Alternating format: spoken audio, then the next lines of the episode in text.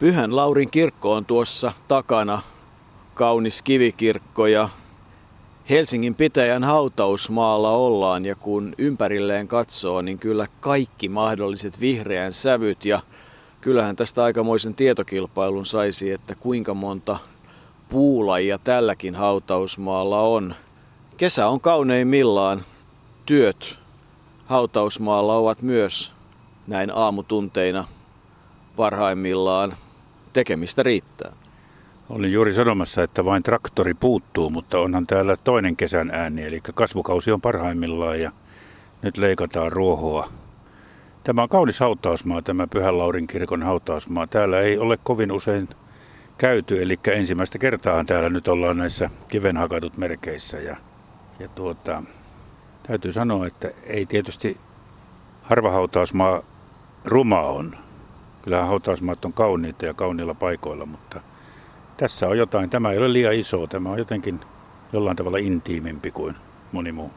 Ollaan Vantaalla, tai oikeammin minun mielestäni Helsingin maalaiskunnassa, jossa olen syntynyt ja niin passissakin sanotaan, ei suinkaan Vantaa, mutta tässä on sellainen oikeastaan eteläruotsalainen maiseman kuva, jalopuita ja, ja tunnelma on myös jollakin tavalla sen tyyppinen. Ehkä se tämän alueen historia, Helsingin maalaiskunnan ja pohjoisen Helsingin alueen historia jotenkin sinne päinkin viittaa, mutta ennen kuin puhutaan pelkästään maisemista ja niistä, niin pitää Arto kysyä sinulta, että Millä tavalla pääsee iltasanomien lööppeihin?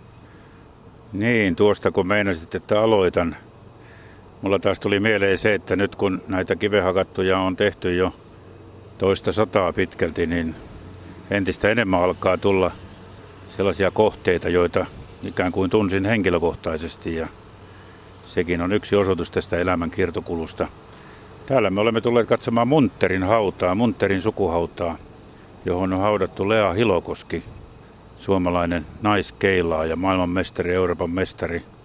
Hän hävisi kamppailu rintasyöpää vastaan vuonna 2007 ja silloin hänet haudattiin tuohon hänen äidinpuoleiseen sukuhautaan, johon sitten vain muutama vuosi sitten vuonna 2011 päätyi myös äiti Ingrid. Hän oli jo 91-vuotias. Lea lähti täältä huomattavasti nuorempana mutta hänet tosiaan tapasin silloin 77 erityisesti, kun olin EM-keilailut Helsingissä ja tuo mihin viittasit, millä pääsee löppeihin keilailukin. Niin siinähän tapahtui sillä tavalla, että legendaarinen toimituspäällikkö Iltasomissa Mikko Saukkonen tuli sitten yksi aamu sinne meidän urheilun puolelle, niin kuin hän aina tuli. Hän yleensä kysyi, että Harni Nyheter ruotsiksi, en tiedä mistä syystä, ehkä se tuntui hienommalta hän kysyi, että no niin Arto, nyt sinun lajillasi on mahdollisuus päästä lööppiin. Kerropa jotain, mitä eilen tapahtui. Silloin Lea Hilokoski ja Eija Krogerus olivat voittaneet parimestaruuden talissa Euroopan mestaruuskilpailuissa. Ja, ja niin siitä saatiin keilailua myyntijulisteeseen. Mitä muuten lööpissä luki? Emme juhli vielä, sanovat kultatytöt muistaakseni. Lea Hilokoski tai Lea Irene Hilokoski syntyi 24. heinäkuuta 1944 oikeastaan aika rankkaan aikaan Suomen historiasta. Suurhyökkäys kannaksella oli edennyt ja oli puolustustaistelun aika, mutta sota oli edelleen kuumimmillaan ja Helsinkiä oli pommitettu. Helsingissä Lea syntyi ja 16. marraskuuta 2007 63-vuotiaana, niin kuin sanoit, niin rintasyöpä hänet vei ja kyllähän hänen loppuvuosissaan se taistelu sitä rintasyöpää vastaan kesti pitkään, varmaan toistakymmentä vuotta. Ja onhan siinä jotain samantyyppistä, kun muistellaan sitä käyntiä kauniaisissa Muuna-Liisa Pursiaisen tai Muuna-Liisa Strandvallin haudalla. Eli Lea ei sitten millään suostunut leikkaushoitoihin. Hei, muistaakseni Mona-Liisa kuitenkin kertaalle leikattiin, mutta sitten hän, sitten hän lähti etsimään erilaisten, erilaisten terveysaineiden kautta sitä parannusta, mutta Lea ei lähtenyt missään vaiheessa. Hänen veljensä Leo tietysti on paljon tunnetumpi keilaajana ja muutenkin, koska Leo on hyvinkin tuollainen ulospäin suuntautunut ihminen. Lea taas oli enemmän etäinen ja tietyllä tavalla kunnioitettu. Ei hänellä ollut paljon ystäviä, mutta ketkä olivat sitten ystäviä, niin olivat tärkeitä ihmisiä hänen elämässään, erityisesti Nauvon saaristossa, missä hän kesät vietti, mutta siihen varmaan voidaan palata. Tuo rintasyöpä tosiaan Lea ei, kun siinä oli äidin kaksi siskoa ja sitten siskon tyttökin olivat menehtyneet leikkauksesta huolimatta, niin, niin Leo kertoi nimenomaan, että hänen siskonsa ei siihen suostunut, vaikka, vaikka kuinka yritettiin ja, ja, ja Lea valitsi sitten sen tien, että hän ryhtyi käyttämään erilaisia erilaisten, niin kuin voidaan sanoa kyllä myös poppamiesten konsteja. Hän muun muassa ensi alkuun tilasi Ruotsista terveysjuomia, jotka sitten myöhemmin Leo kertoi, kun tutkittiin, niin ei niissä mitään ihmeellistä ollut, mutta niitä vaan myytiin. Ja sitten viime vaiheitaan oli Viro, Virossa, kävi paljon ja, ja Leo oli sitä mieltä, että kyllä häneltä siellä konttoristin palkasta ja palkasta vietiin loputkin rahat Virossa, mutta Lea oli ottanut sen tien, että hän taistelee näillä keinoin ja kyllähän sitä taistelua kesti pitkälti toistakymmentä vuotta kuitenkin ja ennen kuin hän joutuu luovuttamaan ja se oli tietysti läheisille monella tapaa vaikeaa aikaa, koska se ei voinut olla vaikuttamatta Lean persoonaan. Ei varmasti, ja onhan se ollut rankkaa, mutta kyllä todella se tulee mieleen, että usko hänellä oli vahva. Hän oli viimeiseen asti varmasti sitä mieltä, että hän tästä asiasta näillä omilla keinoillaan selviää, ja kyllähän siihen rahaa aika paljon varmasti kului. Ja niin kuin Leo aina korosti, että kaikki he Hilokosket ovat olleet tällaisia periaatteen ihmisiä. Jos jotain päätetään, niin se tehdään ja sitten kun se on tehty, niin sitä ei mietitä myöhemmin. Ja, ja Leo sanoi, että hän kunnioitti Lean päätöstä siinä mielessä, että Lea päätti, että näin hän, näin hän toimii ja, ja näin hän sitten toimi. Siinä ei ollut sitten vaihtoehtoja. Yhtä kaikki keilailun Euroopan ja maailman mestari ja vuoden naisurheilija vuonna 1977, itse asiassa kolmas keilaaja sitten Maire Raukkosken ja Eija Krogeruksen jälkeen jo vuonna 1962 Maire valittiin vuoden naisurheilijaksi ja Eija Krogerus sitten 67.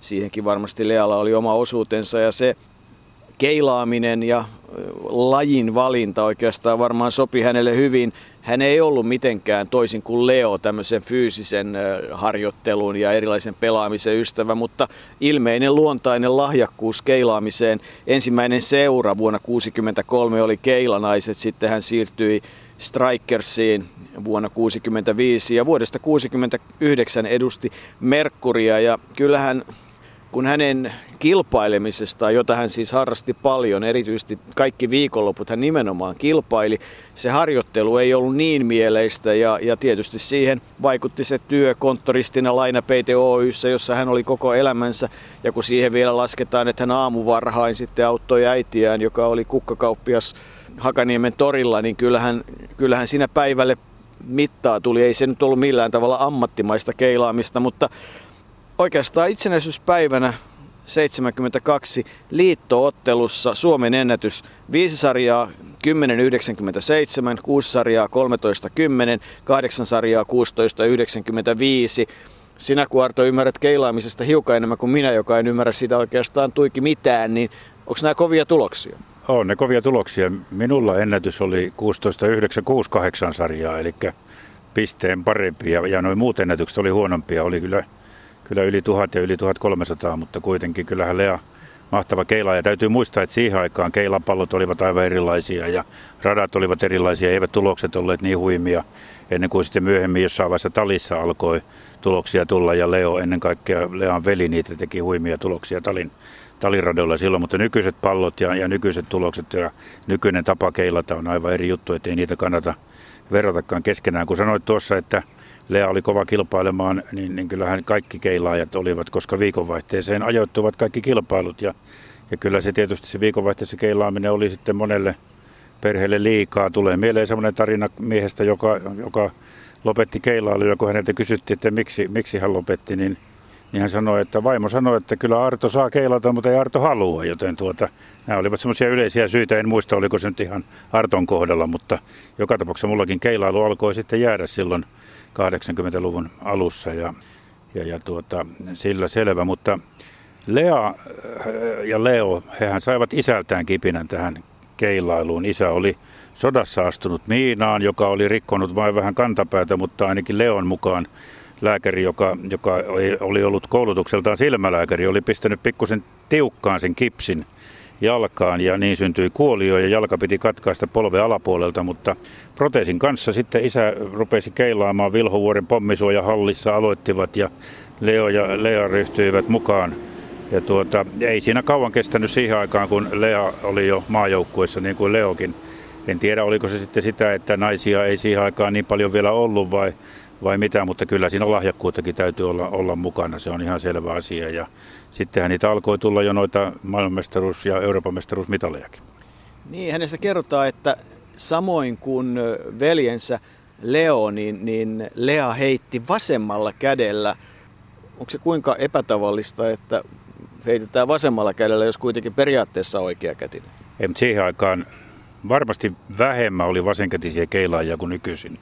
Ja se vaikutti taas sitten siihen, että radat pysyivät niin kuin paremmassa kunnossa kilpailuaikana sieltä vasemmalta puolelta, koska niin paljon ei ollut niitä suorituksia, niin, niin kyllä siinä niin kuin katsottiin, että vasenkätisille siitä oli tiettyä etua, mutta toisaalta vasenkätiset monesti, monet sanoivat, että vasenkätisillä oli parempi rytmitajukin tietyllä tavalla. Ja, ja kyllähän esimerkiksi niin kuin Hilakosken sisaruksilla Lealla ja Leolla tuo rytmitaju oli erinomainen. Leo on itse joskus kertonut sitä, että jos lähdetään heittämään, niin se pitää sen askeleitten ja koko sen, niin kuin se valmistautumisen ja, ja tulon sinne viivalle tapahtua samalla rytmillä koko ajan, jotta se heittokin on samanlainen. Hänelle oli joskus mitattu 100 lähestymistä ja saatu 0,2 sekuntia siihen eroa, niin se hyvin kuvastaa sitä, miten, miten tarkkana siihenkin aikaan saatettiin sitten olla. Ja Lea ei ehkä niinkään, mutta Lea oli valla tavallaan lahjakas ja, ja piti siitä keilailusta ja, ja se tuota, mitaleita tuli silloin jo 60-luvulla ja kaikki huipentui sitten tietysti vuonna 1977, kun Talissa oli omat keilailu Euroopan mestaruuskilpailut Suomessa. Yrität oikoa tästä yhden vuosikymmenen, nimittäin Suomen mestaruus Eija Krogeruksen parina ja siis Eija Krogeruksen kanssa on paljon menestystä, mutta Suomen mestaruus 65, 67, 68, siis parimestaruus ja sitten nelimies, nelimiehis Suomen mestaruudet 67, 69 ja, ja sitten 72 kovia nimiä. Tuula Kaartinen, Anja Ihalainen, Liekö Kallari Ihalaisen puoliso, Hilkka Aalström, Suomen mestaruus ja joukkue Suomen mestaruus ja on kaupunkiotteluita ja liittootteluita ja ties mitä myllyjä. Et siis kyllä keilailussa on osattu kehittää näitä erilaisia kilpailuja aika tavalla. Nauretti erityisesti, kun katsoin tuota maailmanmestaruuskilpailua 67 Malmössä. Viisi kertaa 3 plus 3 sarjaa ja neljä kertaa 6 sarjaa, eli kaksi joukkuetta kultaa. Krogerus, Maire Rautakoski, Gylle Liljegren, Kaarin Selenius, Katri Hoivassilta – 69 EM-kultaa Kööpenhaminassa joukkueessa, toinen parikilpailussa Tuula Korhosen kanssa, kolmas henkilökohtaisessa kilpailussa.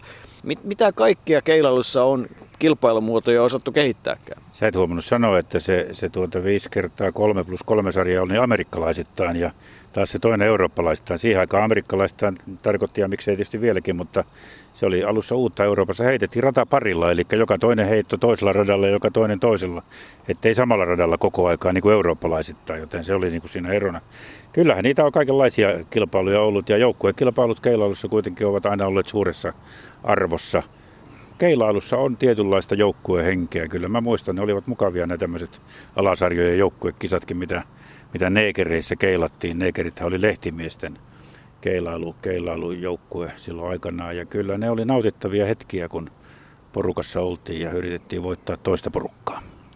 Vuonna 1971 maailmestaruuskilpailussa Milwaukeeissa eh, Lea Hilokoski oli paras eurooppalainen 12 ja, ja sittenhän kerrotaan, että syksyllä 72 Ruusulan kadun perinteisessä keilahallissa – taitaapa siinä Keilailuliitto vielä tänä päivänäkin olla jossain lähistöllä, niin oli amerikkalaisia ammattilaisia ja, ja Lea olisi heittänyt erityisen hyvin ja kukistanut heitä. Ja sitten oli pohdintaa siitä, että hän lähtisi 73 Yhdysvaltoihin ja mahdollisesti pohtisi ammattilaisuraa, mutta taitaa olla niin, että ei keilailun suomalainen naisammattilainen 70-luvulla päässyt edes niihin ansioihin, mihin jääkiekkoilija tai joku muu, eli rahasummiin on tullut kaksi tai kolme tai neljä nollaa lisää niistä ajoista. Niin ja ongelma oli, oli siihen aikaan nimenomaan se, että eivät ne tienestit siellä ammattilaisena Amerikassa, USAssa ja Yhdysvalloissa olleet kovin suuria. Ne, ne on ehkä vähän parantunut, kun Mika Koivuniemi siellä on menestynyt, mutta ei siihen aikaan kannattanut lähteä, koska vain harvat sieltä saivat sitten kuitenkin tulosta ja, ja rahaa aikaiseksi, niin kyllähän se hirveä riski olisi lähteä yrittämään. Ja Lea kävi siellä kyllä katsomassa ja tutustumassa niin kuin Leokin jossain vaiheessa, mutta että kyllä Leo sanoi, että ei siinä kummallekaan vakavasti tullut mieleen yrittää ammattilaisuraa siihen aikaan, joten Joten kyllä se amatöörikeilailu ja, ja tuota, työnteko sai riittää. Mutta nyt voitaisiin oikeastaan mennä taliin ja vuoteen 1977. Se taitaa kuitenkin olla Lea Hilokoskellekin yksi niitä ikimuistoisia hetkiä, joten mennään hetkeksi mukaan tunnelmaan. Viidensien keilailun Euroopan mestaruuskilpailujen viimeinen päivä on omistettu henkilökohtaisille finaaleille.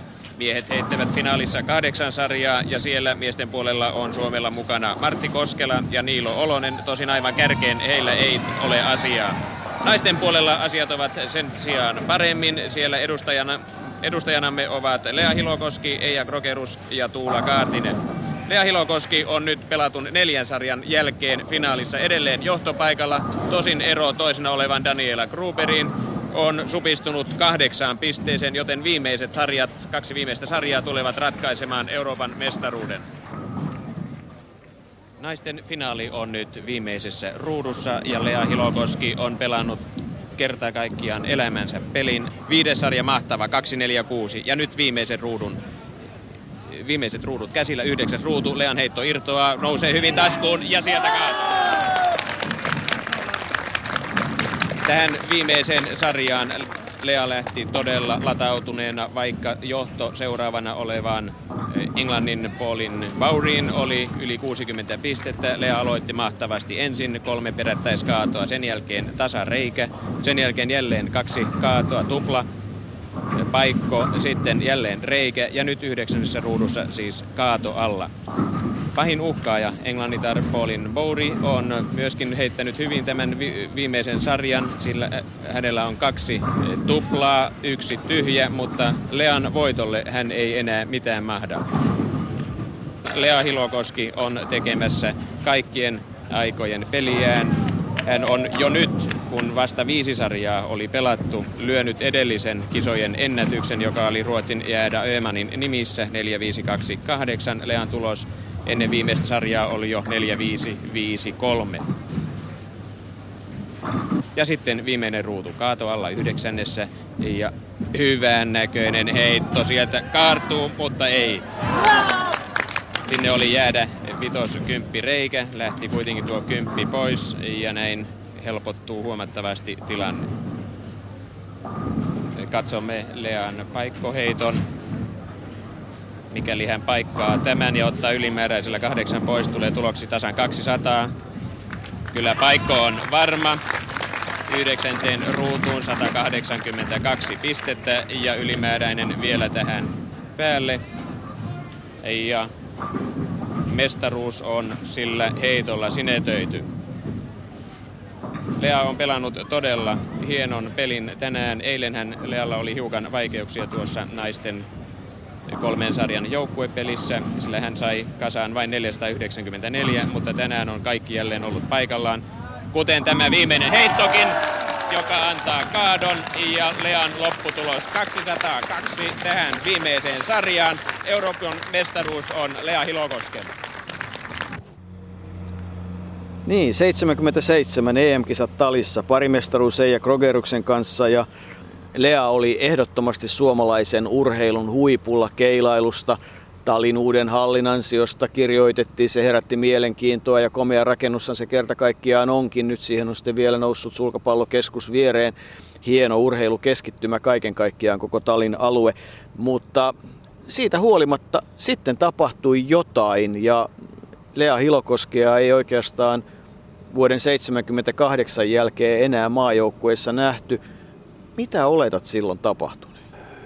No siis faktahan on se, että 78 Lea kirjoitti liitolle kirjeen, jossa hän ilmoitti, että hänelle riittää, riittää tuota edustustehtävät. Hän kirjoitti, että olen 16 vuotta jo ollut mukana erilaisissa maajoukkueen renkaissa ja kyllästyminen on ensisijainen syy päätökseeni meille toimittajalle hän silloin sanoi, että kyllä hän kuitenkin kilpailemista kotimaassa jatkaa eikä osaa sanoa, mitä tekee esimerkiksi kymmenen vuoden kuluttua, mutta, mutta edustusjoukkueeseen hän ei enää lähtenyt. Ja kyllähän tosiasia oli, että ja on, että keilailu on aina ollut vähän niin kuin kaikki tällaiset pienemmät pallolajit on vähän sisällämpiävä laji, jossa, jossa sisäiset ristiriidat ovat usein, aika suuria. Ja, ja tuota, kun esimerkiksi Marjatta Ruotsalainen, joka kuului Lean keilailuystävien, kirjoitti vuonna 2007 Lean muistokirjoituksessa Keilaaja-lehdessä, että ja päätti tuon kirjoituksensa näihin lauseisiin, että voitettuaan talissa henkilökohtaisen Euroopan mestaruuden Lea päätti luopua maajoukkueen edustuksesta kokonaan.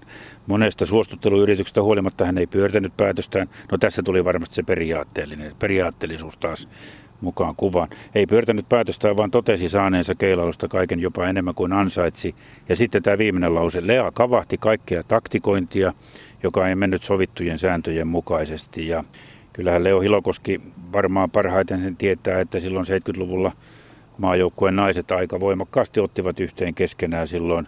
Huipulle pyrkijöitäkin oli aika paljon ja oli kateutta ja, ja yritettiin vaikuttaa valitsijoihin ja valmentajiin ja kuka saa keilata kenenkin kanssa ja niin edelleen. Et se oli vähän semmoista pientä, pientä äh, pelailua kaiken aikaa äh, ihmisten tunteilla, niin ei se Lea Hilokoskelle sitten sopinut. Ja kyllä se varmasti niin kuin suurin syy oli siihen, että hän tämän edustuskeilailun silloin, silloin jätti vain vuosi Euroopan mestaruuden jälkeen ja vain vuosi sen jälkeen, kun hänet oli 77 valittu vuoden naisurheilijaksi Suomessa.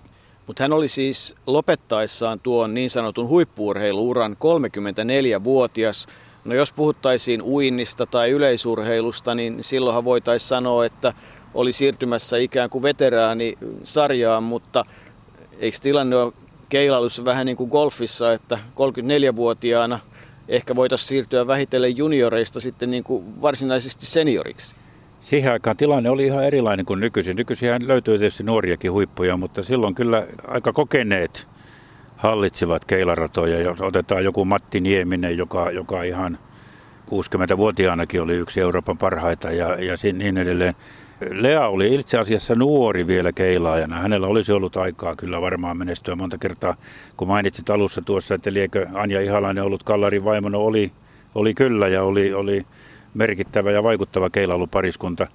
Kallaristakin voitaisiin vaikka minkälaisia juttuja kertoa. Kallari oli vähän semmoinen keilaaja, että, että hänelle kaikki piti tapahtua niin kuin tietyn systeemin mukaisesti keilailukilpailussakin. Ja, ja, tuota, ja tärkeää että oli, että aina kun hän oli heittonsa heittänyt, että se pyyhe oli siinä samassa paikassa, että hän sai pyyhkiä kätensä. Mutta Heikki Järvelä, voimisteluopettaja Jyväskylästä kerran semmoisessa finaalissa, jossa voittaja pääsi edustamaan Suomea Tokioon, niin huomasi tämän, että millä kallaria saa järkytettyä ja istui sen kallarin pyyhkeen päälle oman heittonsa jälkeen, että kun kallari tuli ja joutui nykimään sitä Heikin alta pois, niin siinä meni peli siihen malliin, että Heikki Järvelä meni Tokioon, mutta se oli, se oli kuitenkin enemmän, enemmän sitten kokeneiden touhua se keilailu ja ihan niin kuin sitä kysyit ja mihin piti pelkästään vastata, mutta tuli vähän enemmänkin tässä tätä juttua, niin, niin tuota, kyllä Lealla olisi vielä ollut monta hyvää vuotta, jos hän olisi vaan halunnut jatkaa voit olla varma, että en tässä vaiheessa erehdy kysymään mitään Kallari Ihalaisen pesäpallourasta, koska muussa tapauksessa mennään niin pahasti metsään tässä aiheessa. Mutta sehän on selvää, että kyllähän Lea Hilokoskea yritettiin kaikin keinoin ja kaikin maanittelujen keinoin saada takaisin mukaan. Ja, ja, ja jos hän ei olisi ollut niin periaatteen ihminen, niin uskon, että hän olisi lähtenyt. Lea sai siis toisena arvostetuimman pelaajaneulan, eli timanttineulan. Kyllä häntä arvostettiin eikä syyttä. Ja ja tota, siihen se ura sitten tietyllä tavalla päättyi. Hän oli sen jälkeen harvoin hallilla, mutta ei päättynyt, koska ihan viime vuosinaan kerran viikossa pelasi liiga 60 talissa ja selvästi, selvästi voi havaita, että, että jossain sisäisesti varmaan vähän harmitti se, että se jäi pois, koska kyllähän keilailu Hilokosken perheelle on ollut tärkeä asia, mutta että Lea oli 168 senttiä pitkä ja tässä vaiheessa naurattaa, kun urheilulehden taitava reporteri on mennyt kysymään, että mikähän sitten mahtaa olla neidin paino. Joo, siinä on ollut rohkea kysymys, mutta hauska vastaus tuli. Lea totesi, että oi kamala, niin rehellinen en halua olla, joka tarkoittaa sitä, että hänelläkin oli sitten joku asia, josta hän ei puhunut. Lea ei ollut mikään pieni ihminen. Hänessä oli, hänessä oli tuollaista rehevyyttä. Ja, ja tuota, kyllähän tässä yhteydessä täytyy tietysti ottaa esille se, että paljon puhuttiin siitä, että, että kun Lealla oli enem, enemmän näitä naisystäviä ja mehän tiedämme, mitä, mitä kuiskuttelua se siihen aikaan aiheutti. Jos aiheuttaa joskus vielä nykyisinkin, niin, niin kyllä Leon mukaan Lealla, Lealle oli ongelma tai vaikea probleema se, että kun hän 60-luvulla seurusteli ruotsalaisen maajoukkue keilaajan pojan kanssa, niin kun kaveri sitten lopetti sen suhteen, niin Leo mukaan Lea pettyi niin totaalisesti, että hän ei sitten lähtenyt enää uusia suhteita etsimäänkään. Hän, hän etsi sitten hyviä, hyviä ystäviä, hän pelasi korttia mielellään ja ennen kaikkea se nauon kesä, kesäpaikka, nauon, nauossa oleminen kesällä, se oli merkittävää Lealle ja monille hänelle ystäville. Ja nauvolaisille nauvolaisia ystäviä oli paljon. Leo sanoi, että silloin kun Lea tänne, tänne Pyhän Laurin kirkon hautausmaalle haudattiin, niin yli puolet hautajaisporukasta tuli nauvosta.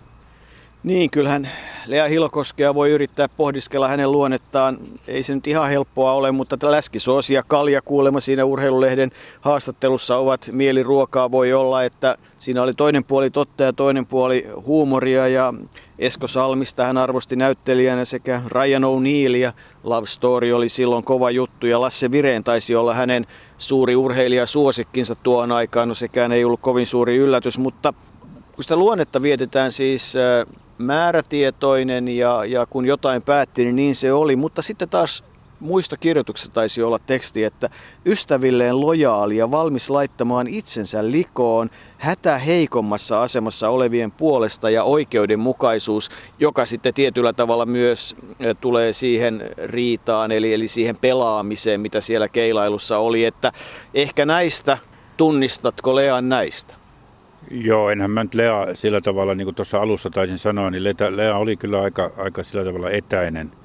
E, muistan hyvin sen, sen talin, kun Euroopan mestaruuden, parimestaruus oli nimenomaan ratkennut, ei vielä henkilökohtainen mestaruus, niin, niin ei Lea haastattelussakaan kovin paljon puhellut. Hän oli hyvin, hyvin harkitseva ja, ja muuta. Eija Krogerus siinä niin kuin kertoi enemmänkin. Ja lähinnähän kysymys oli siitä, että tosiaankin muistan nyt tarkkaan, että siinä löypissä luki, että ei vielä juhlita, koska edessä oli vielä tuo henkilökohtainen finaali, jonka Lea sitten myös voitti. Kyllä hän, mutta ystävilleen hän oli, hän oli, tunnen kyllä joitakin hänen ystäviä, jotka kävivät siellä nauossa pelaamassa korttia Lean kanssa ja, ja Leasta oli vain pelkästään positiivisia muistoja heilläkin, joten kyllä, kyllä siitä, siitä varmasti oli kysymys se.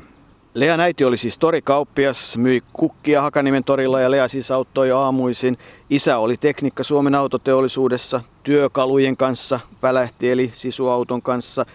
Vanhemmat erosivat vuonna 60 ja Lean periaatteellisuus tulee esille siinä, että hän ei halunnut sen jälkeen olla isän kanssa tekemisissä, mutta isä seurasi kovin tarkkaan molempien lastensa tekemisiä ja matkusti. Milwaukeeissa hän oli katsomassa Leaa ja Leoa ja, ja eli niin kuin lasten kautta – se lapsuus oli Pitäjänmäellä ja Leahan asui äitinsä kanssa kovin pitkään ennen kuin muutti sitten omaan asuntoon. Isä kuoli jo vuonna 1973, mutta että kyllä Lea Hilokoski urheilijana ja keilaajana, niin, niin kyllähän varmasti on ihan ehdoton huippu.